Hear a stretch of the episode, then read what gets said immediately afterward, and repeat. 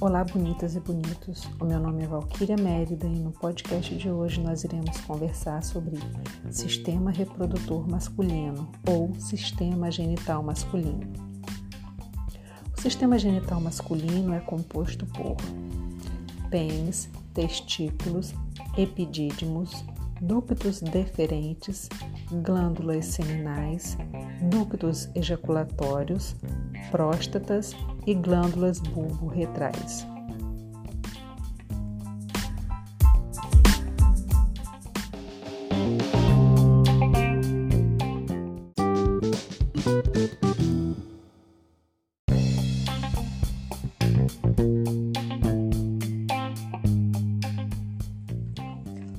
Testículos.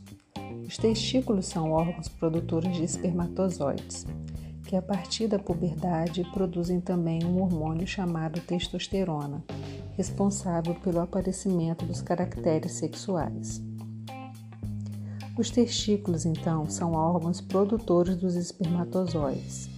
Apresentam-se em dois.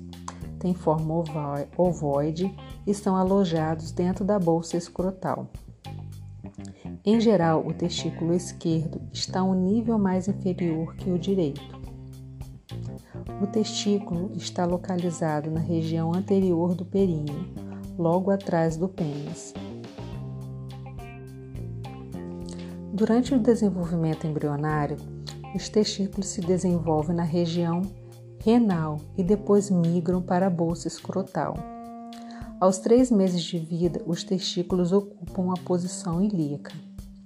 Entre seis a oito meses de gestação, eles descem para a posição inguinal.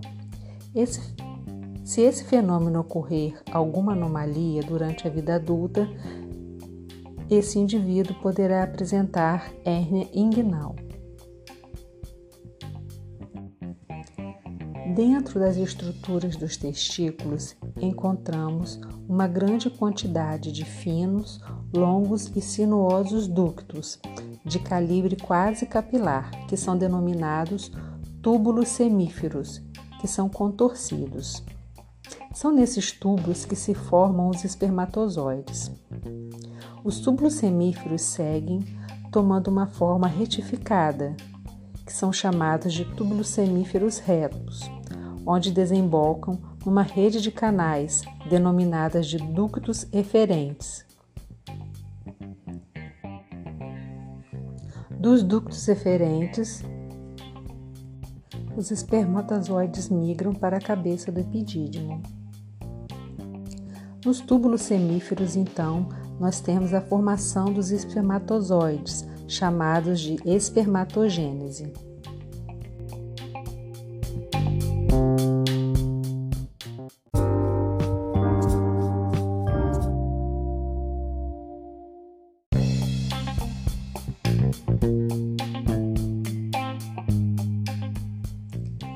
Após a sua formação, os espermatozoides saem dos túbulos semíferos e são encaminhados para os ductos eferentes.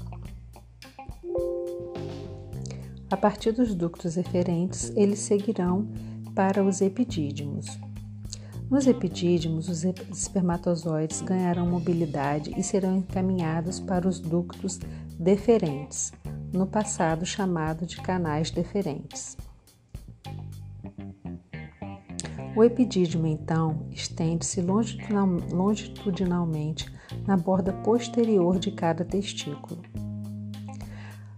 O epidídimo apresenta um papel de armazenamento dos espermatozoides até o momento de ejaculação. Ducto deferente. O ducto deferente é a continuação da cauda do epidídimo, origina-se no reservatório de espermatozoide e o conduz até o ducto ejaculatório. Ducto ejaculatório, formado pela junção do ducto deferente com o ducto da glândula seminal. Das vias condutoras do espermatozoide, É a via de menor dimensão e de menor calibre.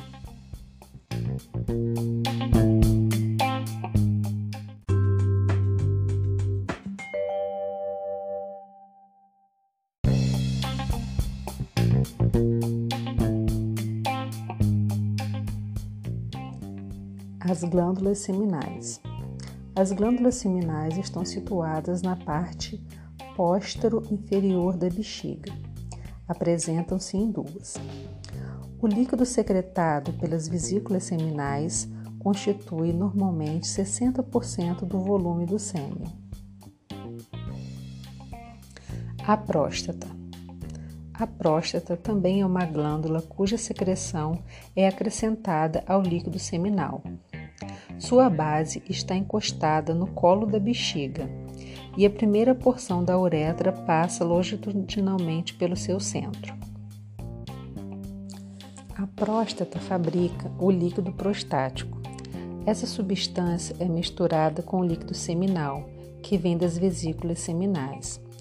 Juntos, eles formam 90% do sêmen e são responsáveis por nutrir, proteger e facilitar a locomoção dos espermatozoides, que são gametas produzidos nos testículos e chegam à próstata através do canal deferente. Durante o ato sexual, o pênis ereto é estimulado e, após algum tempo, ocorre a ejaculação. Nesse momento, a próstata se contrai e ejeta a mistura de líquido prostático, líquido seminal e espermatozoides em direção à uretra. Então, o sêmen é eliminado pela uretra. A uretra exerce duas funções: a de eliminação de urina e de sêmen. O sêmen não é liberado em conjunto com a urina, graças ao trabalho da próstata. Isso não ocorre por causa da próstata. Na ejaculação, a parte superior da próstata fica contraída, comprimindo a região uretral da bexiga, impedindo que a urina escape juntamente com o sêmen. Então, a anatomia da próstata está relacionada às suas funções. Em seu interior tem-se a uretra, que tem origem na bexiga e na próstata, e recebe o nome de uretra prostática ela está associada a dois ductos ejaculatórios. Na parte inferior da próstata encontra-se o reto, que representa a porção final do intestino. Devido à sua proximidade com o reto, nós podemos entender o porquê, o porquê da realização do exame de toque retal, que é um exame preventivo para o câncer de próstata câncer de próstata é o tipo de câncer mais comum entre os homens, atingindo cerca de 30% da população masculina, que desenvolve tumores malignos. Os principais sintomas de câncer de próstata costumam aparecer, na maioria dos casos, quando o tumor já está em estágio avançado. Por isso, é indicado o exame clínico de forma regular. Exame de toque retal. Mesmo nos dias atuais, o exame de toque retal ainda é temido por muitos homens. O exame de próstata é um procedimento simples que permite detectar anormalidades dessa glândula, inclusive o câncer. Por isso é importante superar os preconceitos, e a forma mais fácil de fazer isso é entendendo o que é e como funciona o exame de toque retal.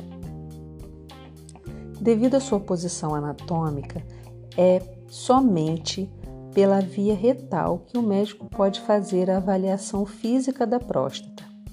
O exame de toque retal é um procedimento em que o médico insere o dedo indicador na porção final do intestino grosso, o reto. Desse modo, é possível avaliar no paciente o formato, o tamanho e a textura da próstata, além de, de identificar a presença de nódulos que podem ser indicativos de um tumor maligno.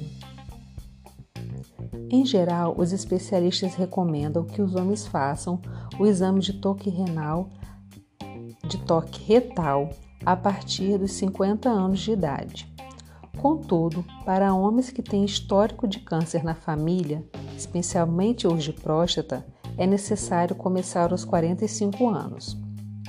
Se não houver nenhuma alteração, o paciente poderá retornar ao consultório depois de 5 anos para iniciar a rotina de exames anuais.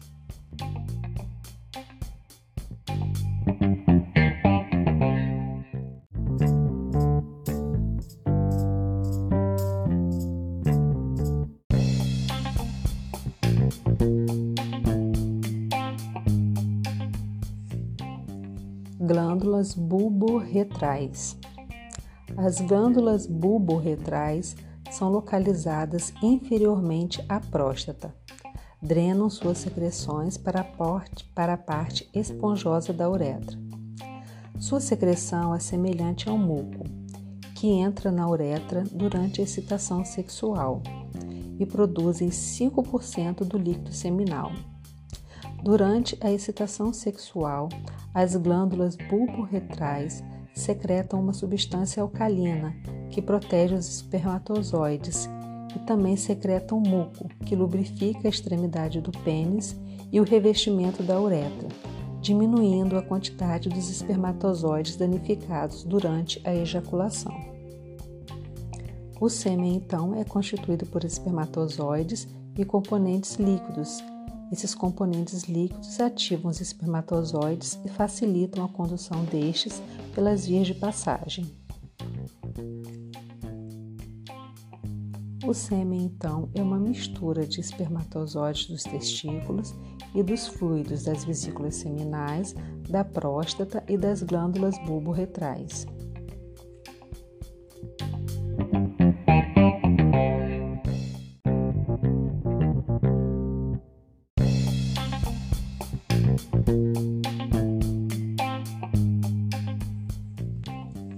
Vasectomia.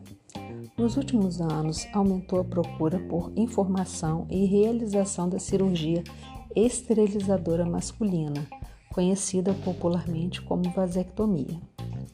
A vasectomia é recomendada para, homens que não desejam ter mais filhos, sendo o método contraceptivo masculino mais efetivo, com eficácia acima de 99%.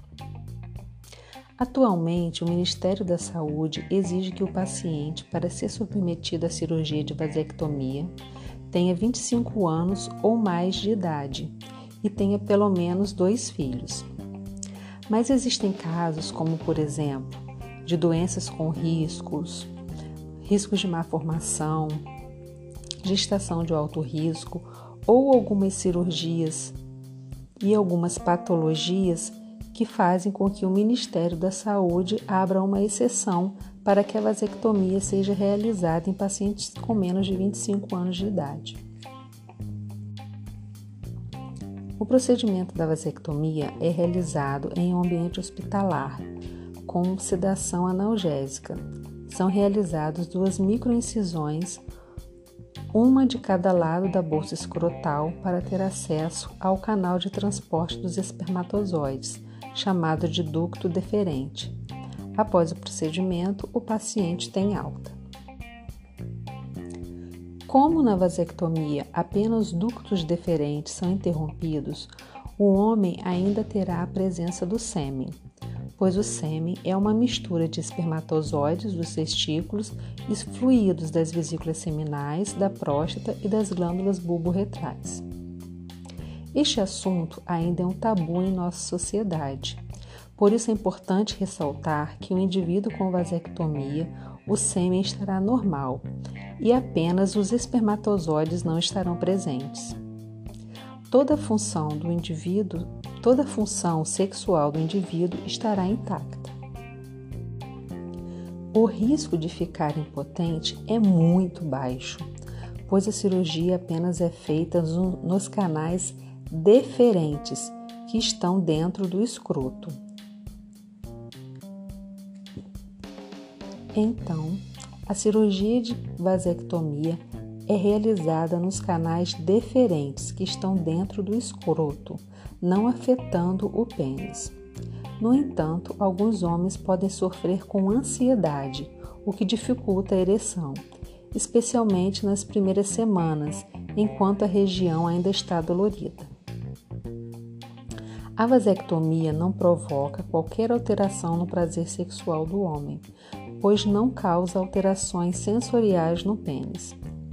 Além disso, o homem também continua produzindo testosterona normalmente, que é o hormônio responsável pela libido.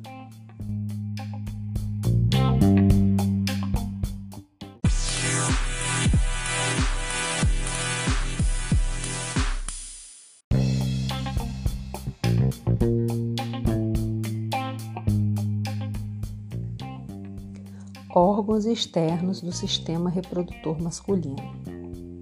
Externamente, o sistema reprodutor masculino é formado pelo pênis e pelo sacro escrotal. O pênis é o órgão erétil e copulador masculino, normalmente flácido, mas quando seus tecidos se enchem de sangue, torna-se erétil, com o aumento do seu volume, que é a ereção. O pênis pode ser subdividido em raiz, corpo e glande. O pênis é o órgão responsável pela cópula, formado por um tecido erétil envolvido por pele. Esse tecido erétil forma três corpos cilíndricos, sendo dois corpos cavernosos do pênis e um corpo cavernoso da uretra, também chamado de corpo esponjoso. O tecido erétil possibilita a ereção, uma vez que se enche de sangue nesse momento. Na extremidade do pênis, observa-se uma dilatação, ao qual constitui a glande.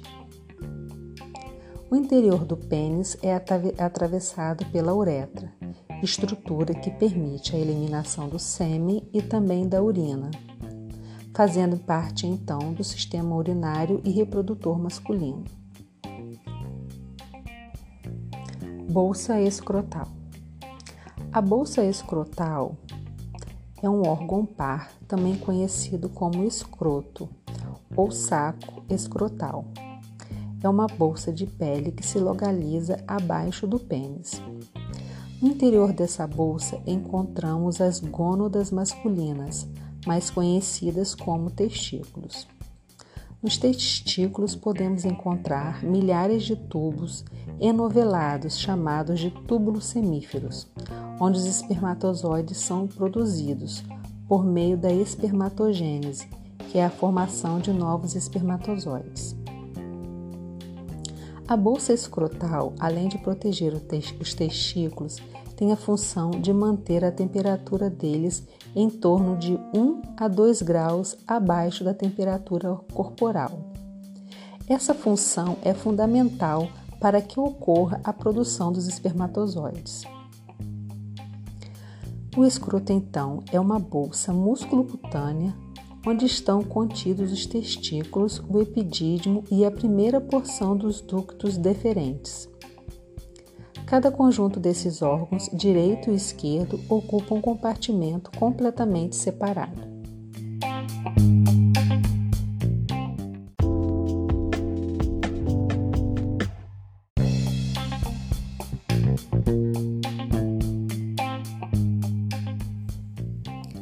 Esse foi o nosso podcast de hoje. Fiquem com Deus e até a próxima.